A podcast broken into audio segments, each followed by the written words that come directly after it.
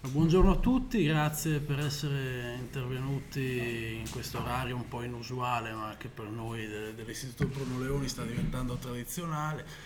Eh, oggi parliamo di, di copyright. difficilmente avremmo potuto trovare un momento migliore perché insomma, l'argomento è, è, di stretta attualità e, e poi anche per, per c'è, c'è, da dire che il copyright, eh, lungi dall'essere materia esclusivamente destinata agli specialisti, in realtà è una cosa con cui ci confrontiamo eh, quotidianamente, più spesso come fruitori, ma in alcuni casi anche come autori, per cui eh, ci fa molto piacere eh, ospitare oggi Fabio Macaluso che ha scritto eh, sul copyright eh, un, un libro che, che, ha il raro pregio di, di farsi leggere. Eh, un libro che tra l'altro eh, è qui disponibile in alcune copie per la vendita, potete fare riferimento al mio collega Filippo. E dico un libro che, che, che si fa leggere perché è un libro scritto in modo molto scorrevole, con, con eh, molti riferimenti colti che, che possono senza dubbio accattivare il lettore, anche qualche trovata, no? tipo il dialogo tra Woody Allen e i suoi legali. Eh, io no, non voglio rubare troppo tempo alla discussione, mi, mi riserverò di fare qualche domanda poi come dire, sfruttando il mio privilegio di moderatore. Eh, molto brevemente Fabio Macaluso è un avvocato da tanti anni, si è occupato di affari legali e regolamentari per le più importanti società di, di telecomunicazioni italiane, è senior partner della società italiana brevetti, cos'altro dimentico? Niente, non è importante. No, allora. capo di affari di Omile, direttore generale H3G, scrittore. Scrittore, benissimo. Quindi autore. scrittore, autore. autore. E sicuramente anche in questa veste titolato a parlarci dei, dei vizi e delle virtù del copyright, quindi cedo la parola a lui. Allora, grazie mille a Luisio Bruno Leoni che ci ospita e a tutti voi che siete venuti in un orario non tardissimo ma comunque abbastanza, eh, abbastanza presto. Allora, questo libro che ho scritto Intanto volevo raccontare brevissi, brevis, molto brevemente la genesi. Io ho scritto un articolo su un quotidiano online su un caso di su un sequestro di alcune copisterie illegali.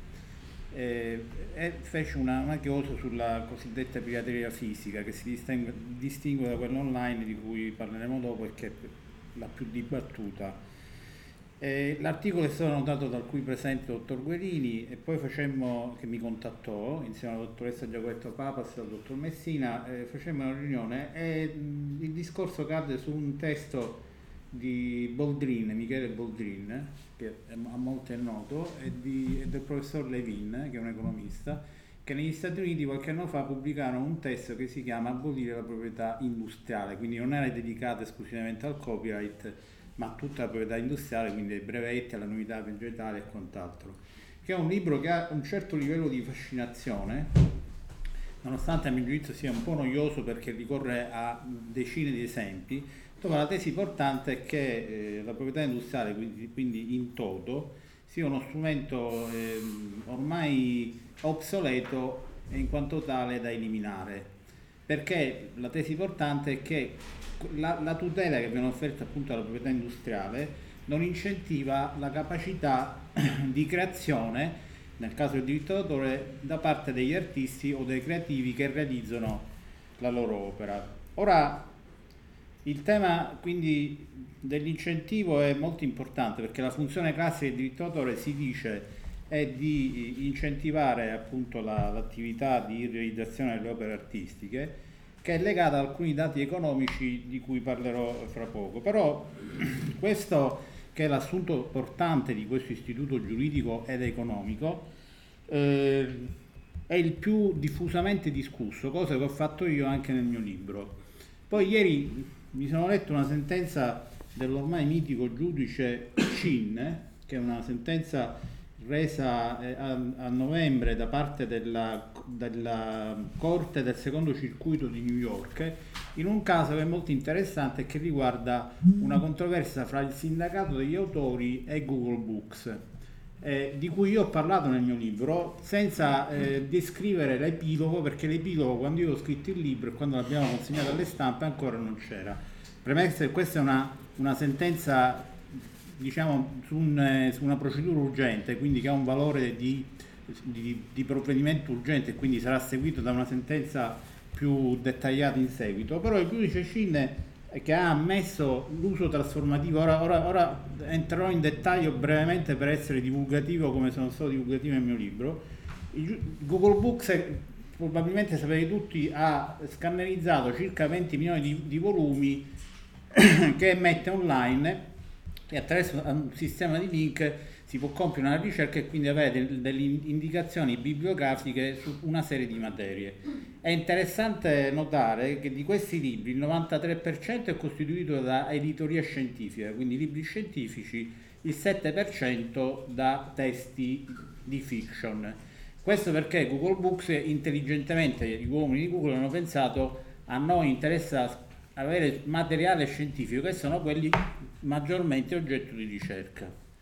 Eh, i, gli autori americani e anche gli editori, però gli editori hanno avviato un'azione contro Google e poi l'hanno transatta. Gli autori americani ritenevano che il, la pubblicazione senza autorizzazione di questi volumi o di brani di volumi andasse a violare il loro diritto d'autore per cui hanno avviato l'azione, c'è stato un tentativo di transazione che è stato rigettato sempre dal giudice Cin per una serie di motivi procedurali su cui non entro perché sono dettagli tecnici. Eh, e Google ha sostenuto che faceva utilizzo di quelli che chiamano gli snippet, ovvero i, i frammenti dei libri, alcuni sono riportati integralmente, la maggior parte appunto ha dei riferimenti non integrali al testo, come una facente parte della cosiddetta eccezione del fair use, ovvero di un uso che viene consentito delle opere d'autore nel caso in cui ha fini educativi oppure eh, viene illustrato per fini di critica e così via. Quindi la tutela del diritto d'autore conosce una serie di eccezioni di cui la più importante è quella del fair use che è prevista peraltro anche dalla normativa italiana in materia di diritto d'autore. Allora, tornando alla, alla premessa iniziale, quello che ho trovato scritto in questa sentenza che mi ha illuminato e che però mi ha fatto cadere anche un po' nella, dire, in una situazione di sconforto perché ho detto ma allora io non ho capito nulla, ho scritto questo libro che ha avuto un certo successo ma non ho scritto una cosa importantissima. Perché il giudice americano, e c'è un motivo per cui è scritto così, ha scritto lo scopo del diritto d'autore è di promuovere la scienza e l'arte, che sembra un dato banale ma in realtà non lo è perché nella letteratura economica e giuridica, chiamiamola classica, e anche nella letteratura dei, dei, dei trattori come Boldrin, questo semplicissimo assunto non appare. Ora, il giudice Ching perché ha scritto che il, lo scopo del copyright, l'ultimo scopo dello, dello, del copyright è promuovere l'arte e la scienza? Perché la Costituzione americana è l'unica Costituzione in tutto il mondo che prevede una norma specifica in materia di diritto d'autore laddove dice che la tutela assicurata agli autori deve servire a promuovere appunto la scienza e, e le arti. Allora, questo è un tema eh, che allarga indubbiamente diciamo, la, la, portata della discussione e che poi noi dobbiamo ricondurre a quello che è la, la, la dottrina, chiamiamola così, più convenzionale in questa materia. Allora, anzitutto vi è una eh, distinzione sulla natura del diritto d'autore, cioè che cosa è questo diritto d'autore e, perché se, e, e a che cosa serve, che è un qualche cosa che sfugge di più. Oggi noi leggiamo infiniti articoli, abbiamo sentito un convegno qualche giorno fa, un paio di giorni fa a, a Roma sul nuovo provvedimento dell'autorità per le comunicazioni in materia di pirateria online. Eh, si fanno grandissime costruzioni giuridiche, però spesso sfugge il motivo base per cui questo diritto d'autore esiste. E non è un tema banale, dice ma, ma, ma Caruso perché lo viene a dire? Noi lo sappiamo. Non è così banale perché vi è una eh, discussione anche soprattutto tenuto conto della differenza delle culture giuridiche tra continentale e quella di common law eh, anglosassone sulla natura stessa del diritto d'autore. Allora, che cos'è il diritto d'autore? È un diritto di proprietà, ad esempio, o è un monopolio? Allora, se noi eh, eh, scrutiamo questo diritto come diritto di proprietà, vi sono una serie di eh, fattori che portano a ritenere che è, può essere anche definito un diritto di proprietà, ma che è un diritto di proprietà che è, for, che è limitato, che è condizionato da una serie di condizioni. Faccio l'esempio più semplice. Un diritto di proprietà su un bene fisico può essere acquisito per un uso continuato dello stesso beneficio, che si chiama, qui c'è la parola Penco Sapri, non solo lui, usucapione, per cui noi ci impossessiamo di un bene e ne diventiamo proprietari appunto per l'uso indisturbato protratto per un certo numero di anni cosa che non può essere invece per un'opera d'autore. Oppure il diritto di proprietà è un diritto perpetuo, mentre il diritto d'autore è un diritto che ha una durata limitata negli anni, a mio giudizio eccessivamente lunga come diremo dopo, eh, e che in quanto tale si distingue dal, del, dal diritto di proprietà vero e proprio su un, su un bene, su un asset che sia fisico. Eh, ci sono due eh, motivi per questo. Uno è che viene riconosciuto al diritto di proprietà in senso generale, quindi non al diritto d'autore, una funzione sociale. L'articolo 42 della Costituzione italiana eh, prevede che il diritto di società poss- il, scusate, il diritto di proprietà possa essere limitato allo scopo di eh, assicurare la funzione sociale e di rendere accessibile a tutti. Quindi c'è una norma in Italia di rango costituzionale che permette la limitazione del diritto di proprietà per funzioni sociali. E qui torniamo al giudice Cin che ci dice che il diritto d'autore serve a promuovere la scienza e le arti. Quindi lo scopo ultimo è la diffusione della cultura. Motivo per cui noi possiamo limitare il diritto d'autore, come dicevamo prima, nella durata e in tutta una serie di altre condizioni che vedremo di, di, discutere dopo. Io vado un po' a, a pelle di leopardo, non ho un discorso costruito in mente, ho un, un breve schema, però cercherò di essere come, come un'improvvisazione jazz. Questo è un libro pieno di riferimenti musicali, quindi provo a seguire questa, questa tecnica. Eh, ma eh, rispetto al diritto di proprietà eh, sui beni fisici, la, eh, la costruzione del diritto d'autore si deve differire necessariamente perché le opere d'autore sono opere ine, inescludibili e inesauribili. Allora, questa è una cosa che non, non, non viene discussa. La, in tutti i convegni a cui vado, pochissimi perché eh, come dire, cerco di andarci dal relatore, però vado anche da ascoltatore attento, ma c'è un limite di fondi in questi convegni, si parla in termini estremamente tecnici per cui sono dei convegni che nonostante ci sia tanta gente, il buffet, eh, tutta una serie di iniziative a, a, contorno, viene compreso dal 10% degli uditori, che sono gli, gli avvocati e, e, a volte alcuni economisti. Il 90%, dottoressa mi dica lei se sbaglio perché lei era presente, il 90% sta lì per fare diciamo, un po' di struscio, eh, diciamo, rapporti, ma è incomprensibile quello che viene detto anche agli esperti, perché si cita l'articolo, la decisione della Corte di Giustizia e nessuno dice che questi beni intangibili, i beni cosiddetti immateriali che sostanzialmente non hanno un contorno fisico, appunto sono inescludibili e inesauribili. Perché inescludibile? Perché questo libro può essere letto da chiunque e può essere, nessuno, a nessuno è vietato di leggere il libro di Fabio Macaluso sul copyright, quindi non, non è possibile appunto tenere fuori dalla portata del consumo di un'opera d'autore nessuno, è inesauribile perché la lettura anche di un miliardo di volte di questo libro non ne va a toccare il suo contenuto, non lo va a usare, non lo va a, a diminuire, cosa che non è per esempio per un pezzo di terra per cui noi dobbiamo decidere se metterci su una fabbrica oppure un albergo, ma in un dato eh, spazio, spazio fisico, lo stesso spazio non può essere ut- utilizzato per due fini diversi perché è fisicamente impossibile.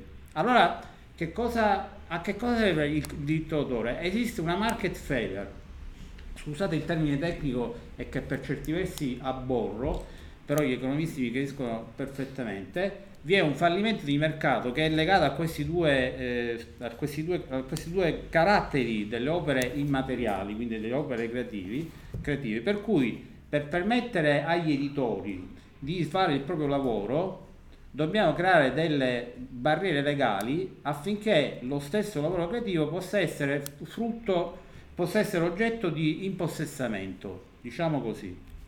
Perché? Perché se non vi fosse il diritto d'autore, il mercato sarebbe inflazionato di opere, passatemi il termine, copiate, e quindi l'imprenditore non avrebbe alcun incentivo a spendere, a investire su un'opera editoriale, perché sul mercato si troverebbero le opere copiate e quindi a un prezzo che è più basso ai costi fissi che devono essere sostenuti dagli editori per portare sul mercato il loro prodotto.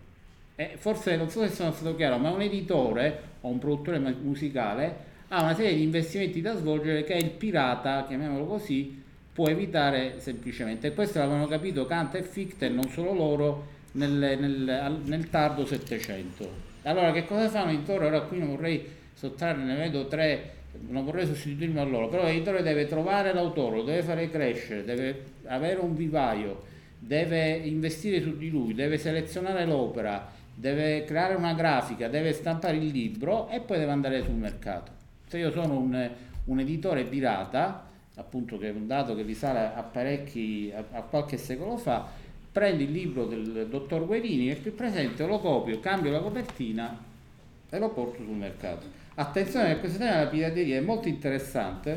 Ho letto un bellissimo libro di una, una storica del, del, della stampa e dell'editoria, esistono anche, eh, che si chiama La nascita del diritto editore in Italia 1840-1941. Il 41 è l'anno in cui è stata scritta la legge in materia di diritto d'autore tuttora operante nel nostro paese.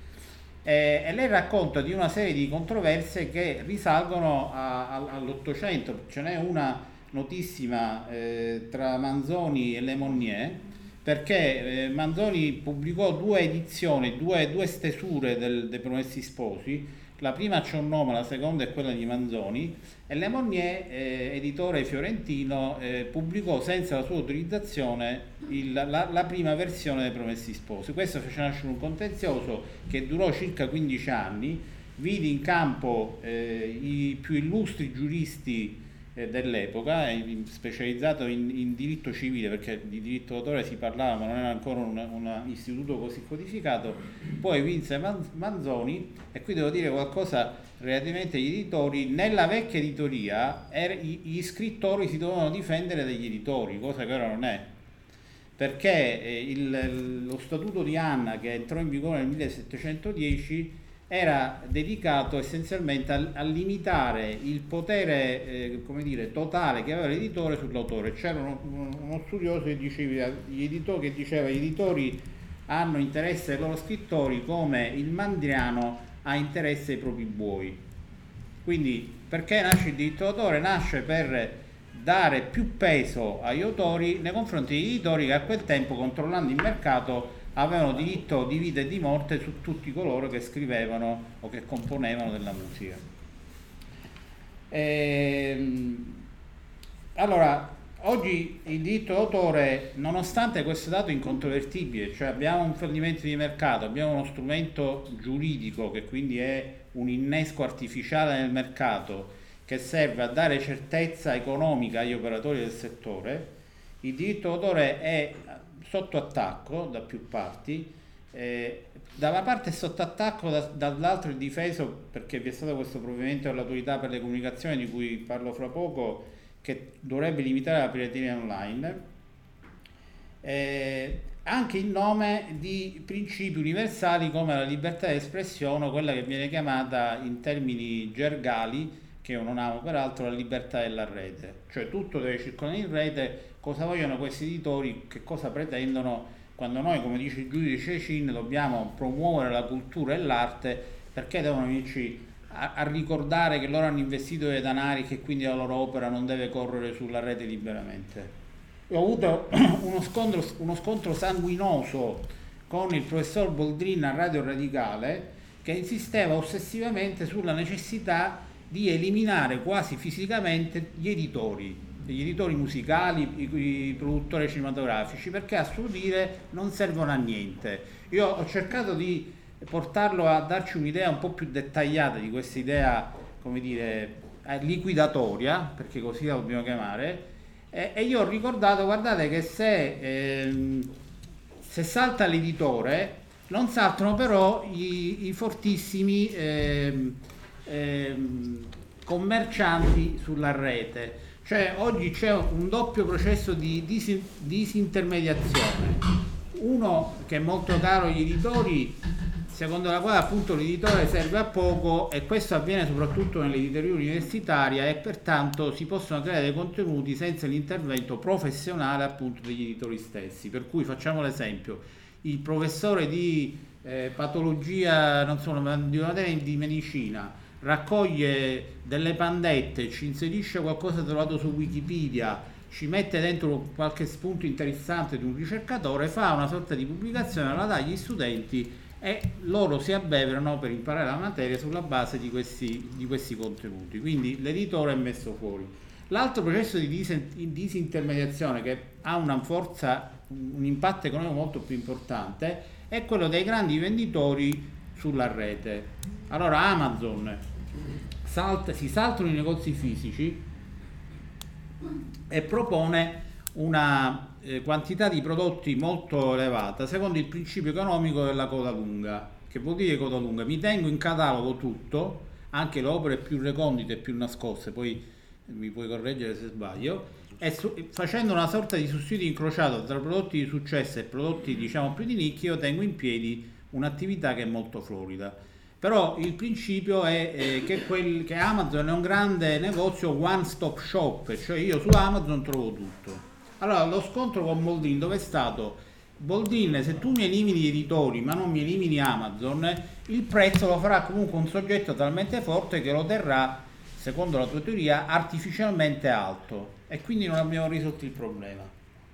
Allora, lui si è imbestialito, mi, mi voleva prendere a, a, colpi di sedia lì allo studio di Radio Radicale, non l'ha potuto fare perché eravamo in diretta, però vi assicuro che è stato un momento per me altamente spassoso perché vedere con tanto intellettuale, così come dire, noto e conosciuto, perdere le staffe su una, una base di un ragionamento che non era minimamente provocatorio, a me mi ha dato una certa soddisfazione, insomma, non lo nascondo. Ehm, uno dei principi che ci ricordano i liberisti, qui siamo a casa di un istituto che è un istituto di, di liberisti, è che io personalmente abborro, e sono contento di dirlo qui perché sono libero di esprimere la mia opinione, è quello che viene chiamato in termini giuridici economici come il, il private ordering. Allora, cosa dicono questi, questi studiosi, tutti americani, chiaramente tutti liberisti e tutti di destra? Il, noi dobbiamo sostituire la normativa, questi qui sì, questi qui sì perché mi sono andato a riscontrato tutto. Quindi, allora, cosa dicono? Ehm, è inutile l'intervento statale, Vabbè, questo è un tema abbastanza conosciuto e semplice. Eh, non abbiamo bisogno di norme a presidio del, della diffusione, come dice il giudice Cin, della, della, cultura e dell'arte, facciamo in modo che tutto sia regolato attraverso strumenti pattizi di natura privata, di diritto privato. Questo che vuol dire che il diritto d'autore non c'è più e il mercato viene regolato attraverso contratti tra gli editori e gli autori, ancora ancora qui ci si può arrivare perché sono soggetti identificabili e, in un numero sufficientemente ristretto, ma soprattutto i contratti fra l'industria culturale e gli utilizzatori finali dei, dei beni stessi che questi eh, vanno a proporre. Ora, a mio giudizio questa, questo tipo di, di, dire, questo abbattimento a colpi d'ascia della normativa andrebbe a risolversi a danno dei consumatori.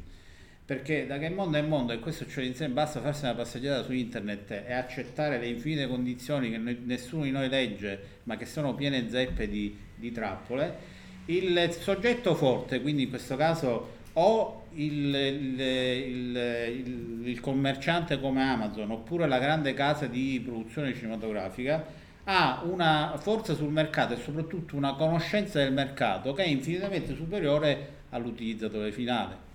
Quindi il, contraente forte si scrive le clausole chiaramente a suo favore, che poi esiste già una forte discussione anche a livello europeo su quello che, chiamato, che vengono chiamati gli EULAS, gli End User License Agreement, che sono i contratti appunto che sono fatti nei confronti degli utilizzatori finali, che spesso contengono delle clausole, chiamiamole vessatorie, e che è anche di, di scarsamente chiare che noi tutti accettiamo e a volte trovandoci poi in una situazione difficile. E tra l'altro eh, i giudici americani hanno riscontrato che questo tipo di strumenti sono chiamati appunto dalla, dalla giurisprudenza americana come licenze di proprietà e in quanto tale la giurisprudenza americana ha negato la natura contrattuale di questi tipi di contratti quando sono eccessivamente sbilanciati a favore della parte forte, caducandoli e quindi ponendoli nella nullità. Eh, a mio giudizio quindi il private ordering, nonostante appunto i tentativi dire, teorici di, di, questi studiosi, che peraltro non sono pochi, non, non è destinata al successo. Cioè il suo diritto d'autore per un motivo o per un altro, alla fine ce lo dobbiamo tenere. Potrà essere migliorato come dirò fra poco, però la market failure irrisolvibile, quindi inescludibilità e inesorabilità non è risolvibile se non che attraverso le norme in materia di copyright. Il copyright però, appunto diciamo prima, è una proprietà, è, asso- è considerata dalla dottrina americana come un monopolio. Essenzialmente tu leggi i libri degli studiosi americani, loro nemmeno stanno lì ad addentrarsi, è proprietà, è monopolio, loro normalmente si riferiscono al diritto d'autore in maniera esplicita o implicita come un monopolio.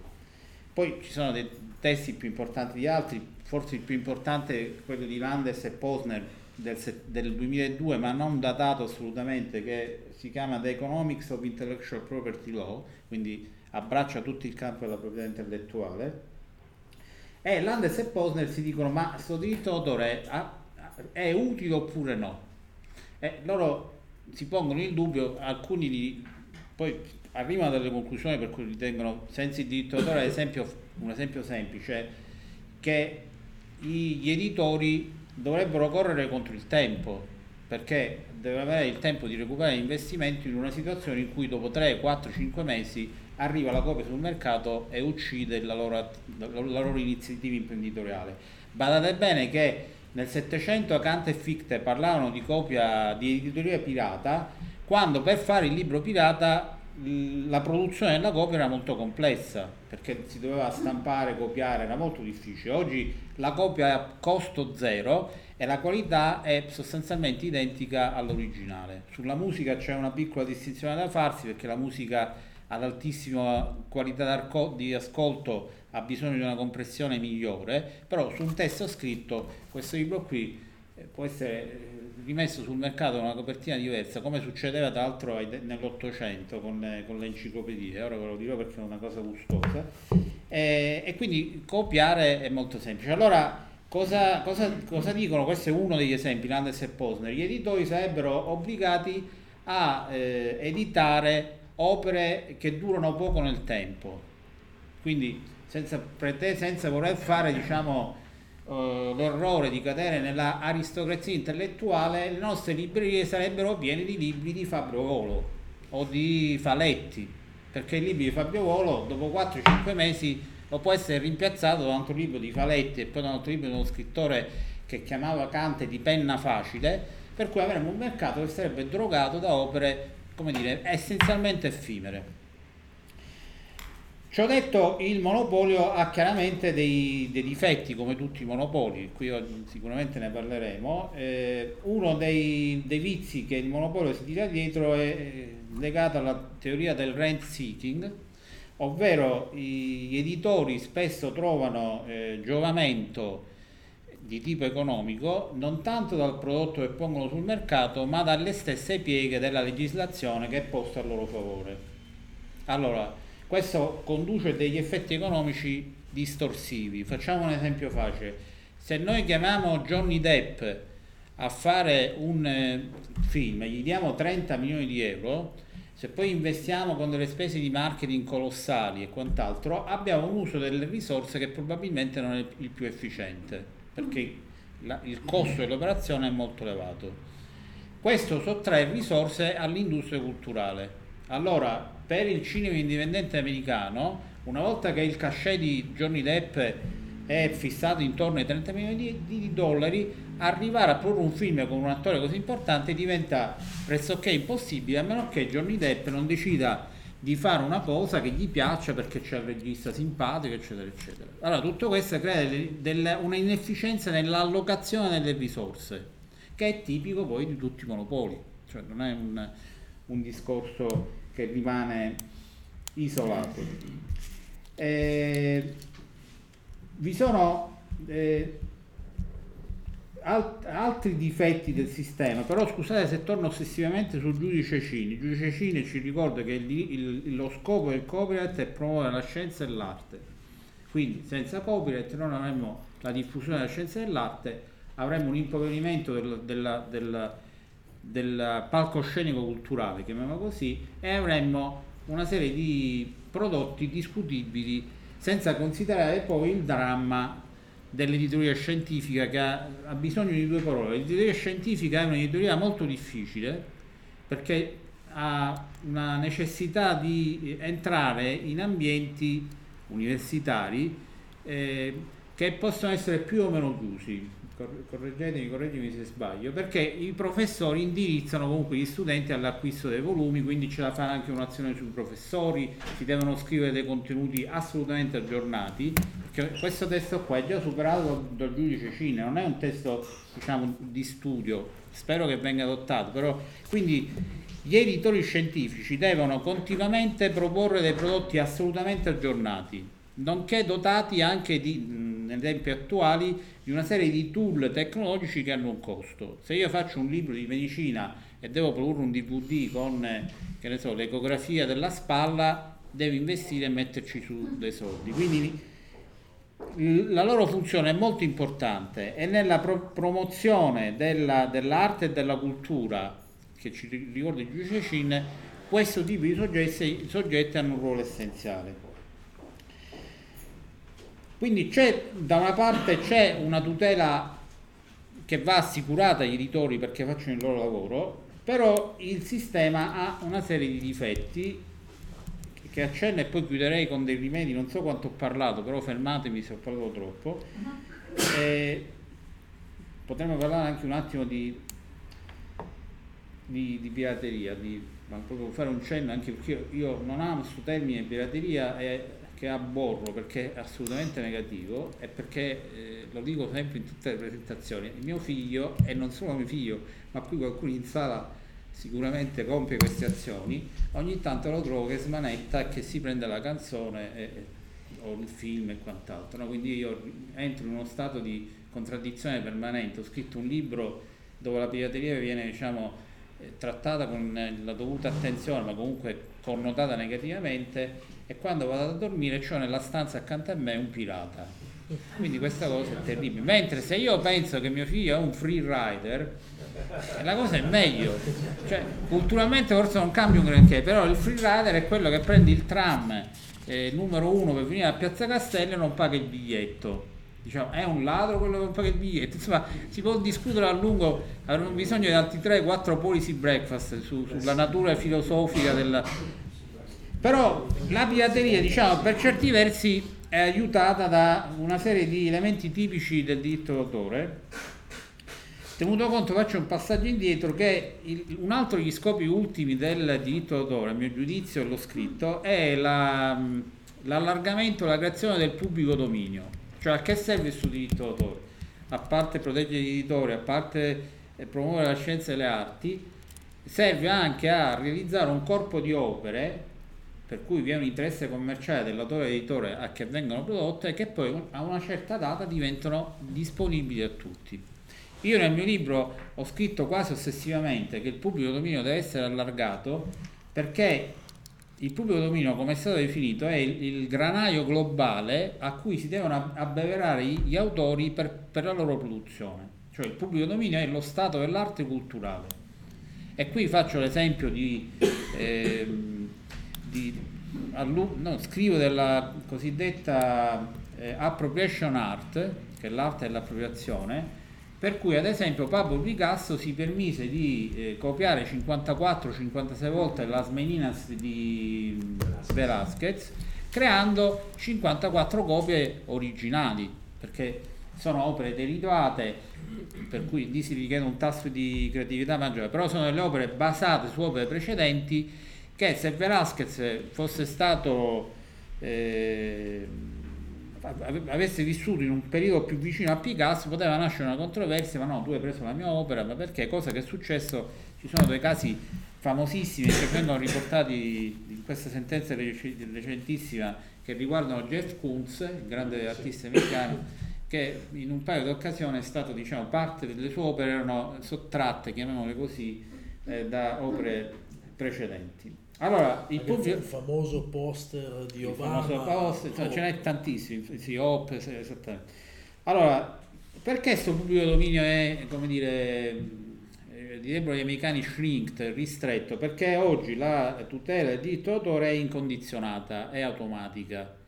Allora, se io faccio un disegnino, ecco, vediamo questa, nelle, nelle, nella cultura anglosassone sono eh, tutelate anche eh, gli appunti per esempio di una, un'agenda politica oppure il contenuto di una, di, una, di, un, di, un, di una, conferenza, un convegno. Allora supponiamo che questa sia una mia relazione, io la prendo qua, questa qui è un'opera d'autore, istantaneamente creata, tutelata, 70 anni alla mia morte, questa, questo stupido pezzo di carta è un'opera d'autore.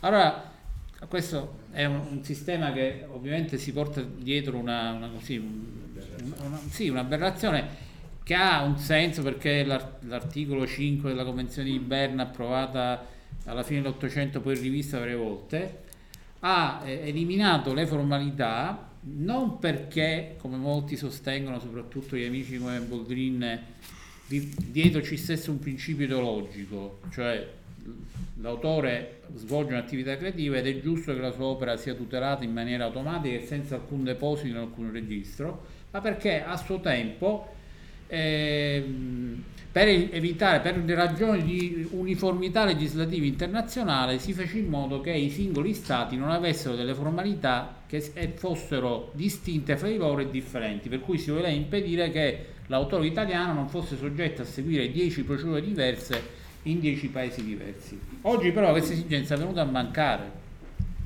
perché così come noi registriamo i nomi a dominio molto facilmente, potremmo istituire dei registri informatici dove l'editore o l'autore devono iscrivere la loro opera e da lì far scattare la, l'ambito e la durata della protezione. Questo è importantissimo perché è stato calcolato nel sistema americano fino alla fine degli anni sì, 76, 70, fino al 79 viene un sistema condizionato, quindi soggetto obbligatoriamente a, a um, deposito con del, dei rinnovi a, a, dopo certi termini, te, periodi temporali, per cui è stato notato che vuoi i costi per affrontare la registrazione, bassissimi peraltro, vuoi i vari step di rinnovo, facevano cadere in pubblico dominio la stragrande maggioranza delle opere. Quindi, ma si parla di tassi di abbandono, chiamiamo così, del 70 e l'80%. Allora, che vuol dire questo? Che gli autori ritenevano che non valesse la pena registrare o ridepositare l'opera perché annettevano a questo un valore commerciale molto basso. Però l'opera aveva comunque un valore creativo che poteva essere elevato e diventava appropriabile da tutti. Fondamentale. Oggi nel sistema americano si continua a depositare, l'America ha aderito con grandissimo ritardo alla Convenzione di Berna perché per motivi non, ne parliamo comunque di, di, politica culturale propria, ma ehm, il, nel sistema americano devi depositare l'opera se vuoi richiedere il risarcimento dei danni quando vai in giudizio contro una controparte davanti a un tribunale americano. Quindi gli editori, i grandi autori si iscrivono perché se la MGM deve citare, non so, la, la Universal, nell'eventualità in cui voglia riscuotere un risarcimento dei danni di qualche centinaia di milioni di dollari, se è iscritto lo può fare, altrimenti no. Quindi gli americani hanno trovato una zeppola procedurale tipica degli americani, legata al denaro, quindi molto pragmatica, che però funziona. E... di Meucci. Sì, certamente.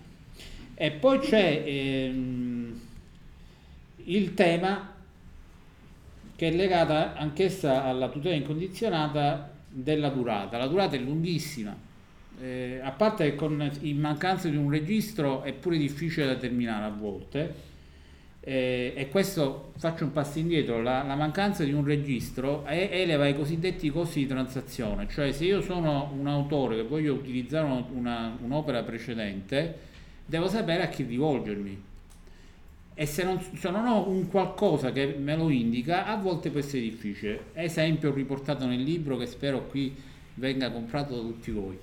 Perché allora, mi è venuto, è venuto, da me un cliente che è uno stilista di moda molto importante che vive a Parigi, italiano, non, non, di cui non posso fare il nome ovviamente, che, aveva, che ha prodotto un filmino per, la, per, eh, per l'Herald Tribune, quindi il New York Times europeo, che doveva andare sul sito. In questo film c'erano tre frammenti di qualche secondo di due film di Fellini, Roma la Dolce Vita, e di un film di Antonioni di cui mi sfugge il nome.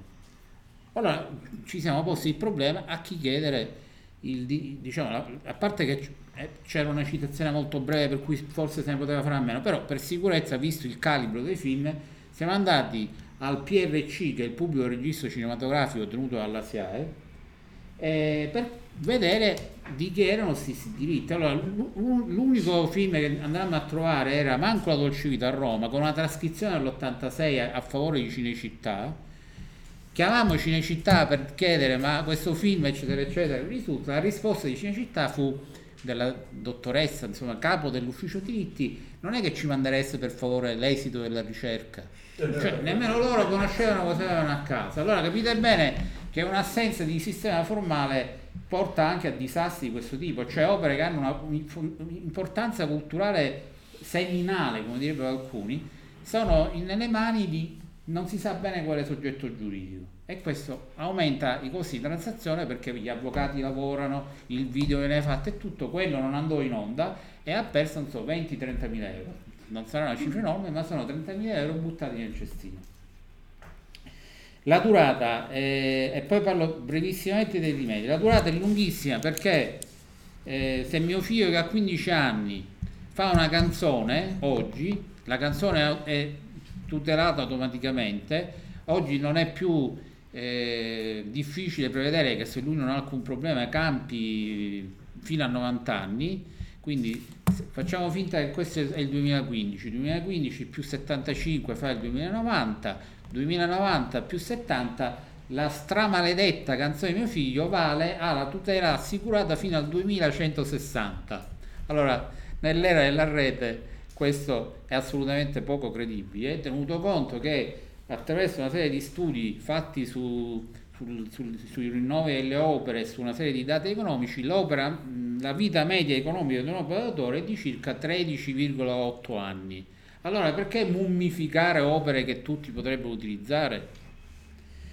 Questo è uno dei rimedi che io ho suggerito alla fine del libro, perché il libro ha una serie di, di aneddoti di cui racconterò uno solo per farci quattro risate finali, ma ha anche una serie di rimedi e ne, ne cito solo due perché sono molto di moda. Allora io nel, nel libro eh, sono riuscito a non parlare di pirateria e sono molto, come dire, lieto di questo perché è un tema talmente abusato che se volete ne parliamo dopo. Allora ho suggerito a carico dei grandi operatori della rete come Google, qui chiaramente ora farò dizzare i capelli agli amici dell'Istituto Bruno Leoni, però io non ho ipotizzato la spot tax di, di boccia, io ho ipotizzato che loro pagassero una tassa sulla pubblicità, ovvero che una parte più o meno grande dei loro proventi andasse agli autori agli editori. Quindi è una misura diversa che assomiglia all'equo compenso per la copia privata, che non è una tassa. Oggi c'è una battaglia sanguinosa tra SIAE e i Confindustria Digitale e gli altri sulla... sulla la, l'equo compenso è una imposizione che viene, eh, come dire, eh, escussa sui device, su, sugli strumenti che hanno una capacità di memorizzazione per pagare gli autori per la copia che noi ci facciamo per l'uso privato di, uno, di una canzone, ad esempio. Quindi viene misurata, c'è una direttiva europea che la, che la, che la dispone e, e, poi si discute sulla, sulla, sulla misura di, questa, di questo ecocompenso e su quale apparecchi deve essere applicata. Tenuto conto che oggi quasi tutte le opere d'autore sono diffuse in streaming, comunque lo streaming diventerà la modalità più diffusa è che non, è, lo streaming non permette il download, forse far pagare una, una, un equo compenso su un telefonino non ha più senso, su un computer probabilmente sì.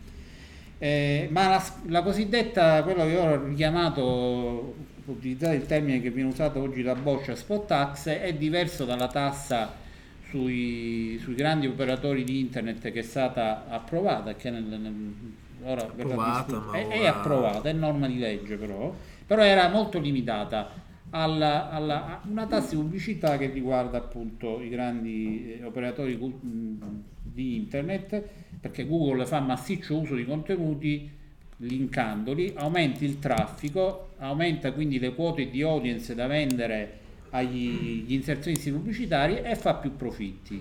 E anche Google Books, nonostante il giudice Cina abbia detto che è un uso trasformativo, quindi lecito, che serve a promuovere la, la diffusione dell'arte e della cultura, il giudice Cina però ci ricorda più volte che è un'iniziativa di Google assolutamente commerciale, anche perché il commercio muove l'arte. Lo scrivo nel mio libro senza la necessità di esporre le opere diciamo, in, in, termini economici nessuno produrrebbe, ma soprattutto non verrebbero conosciute le, opere se rimanessero chiusi in una stanza per la contemplazione degli autori di coloro che hanno contribuito a crearle. Io faccio riferimento ad Ambroise Vollard, che era il gallerista di Picasso, di Ruola e altri. Se Vollard non avesse venduto quei, quei, quei capolavori, probabilmente Picasso avrebbe fatto la fine di Van Gogh, che è morto povero e misconosciuto in vita.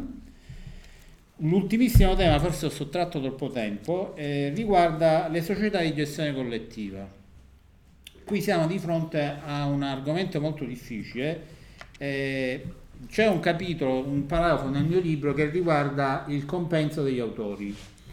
Eh, oggi gli autori, come, funziona? Gli autori sostengono di avere un diritto di proprietà, quindi diritto d'autore uguale diritto di proprietà uguale diritto di controllare la circolazione delle, delle opere, ergo riscossione delle, del, del, dei compensi che mi spettano.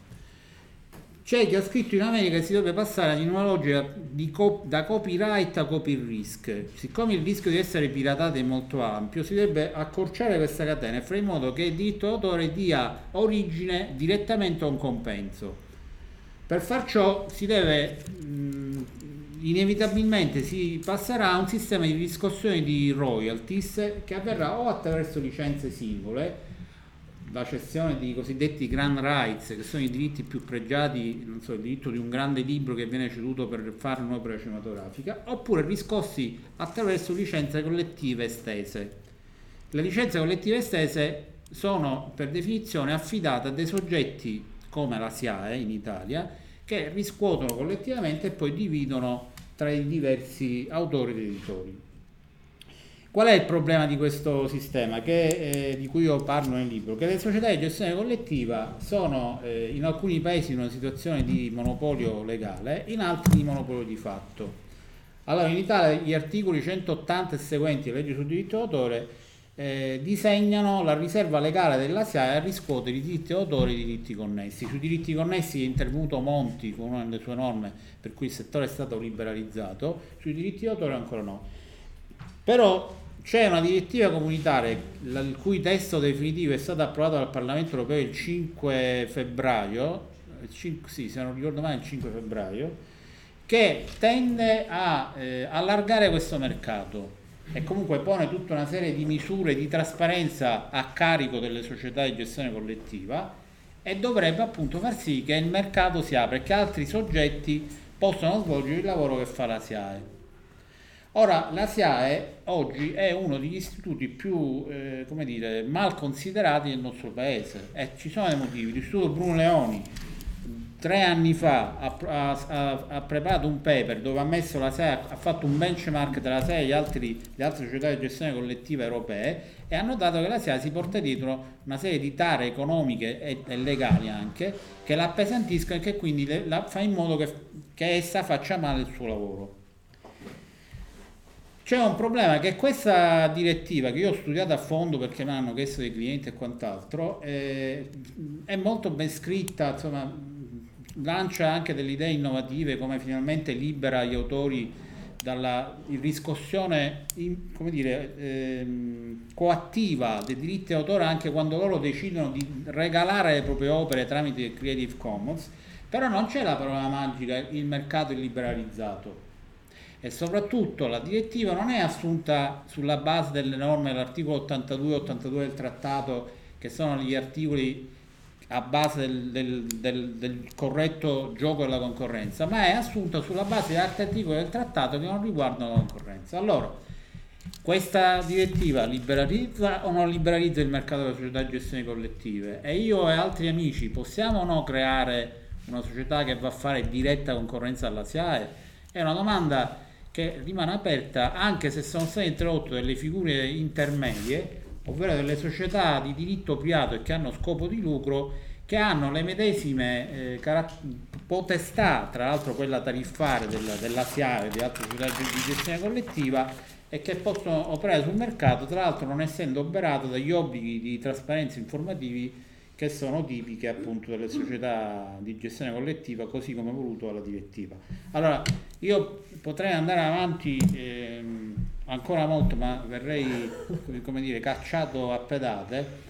Eh, sola, due battute solo sul, sullo stile del libro e, sulle, e sul perché ci ho inserito dentro degli elementi di divertimento. Allora, lo stile del libro è nato da un articolo di Benemino Placido eh, pubblicato nell'82 su Repubblica, è riportato in un libro molto bello che si chiama Nautilus del 2010 dove c'è una raccolta dei suoi scritti. Allora, Placido disse in Italia non si fa divulgazione perché gli esperti scrivono per gli esperti e questo ha tutta una serie di motivi dietro, uno, il più facile dei quali è che spesso gli esperti sono rivali fra di loro e quindi si scontrano a colpi di pubblicazione mettendo il povero pubblico in una condizione di illeggibilità alle loro opere. Allora lui disse, prese spunto da una definizione che Calvino diede della poesia. Calvino disse, la poesia è l'arte di mettere il mare in un bicchiere.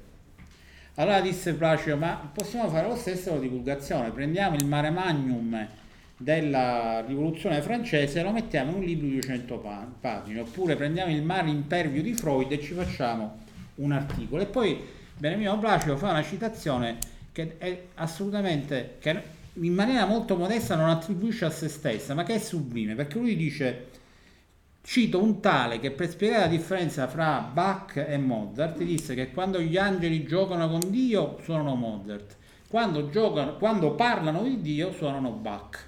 E questo è un esempio di divulgazione, due righe che esprimono, poi uno va a approfondire la, la differenza fra, due, fra i due soggetti che abbiamo appena citato. Poi c'era Heidegger che diceva la poesia non vale tanto per quello che dice quanto per quello che non dice e di cui fa intravedere l'incombente presenza. Allora, questo è importante perché io ho scritto un libro di 170 pagine, attenendomi rigidamente all'indicazione dell'editore, dove non ho potuto scrivere tutto. Però il mio tentativo era di far nascere una discussione come quella di oggi, eh, diciamo, presentare il campo e far porre dei quesiti.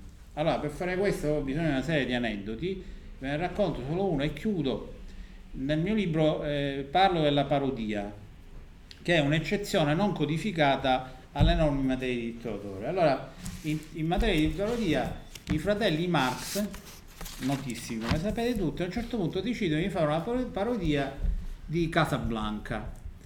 Dunque, il titolare di diritti di Casablanca era la Warner Brothers.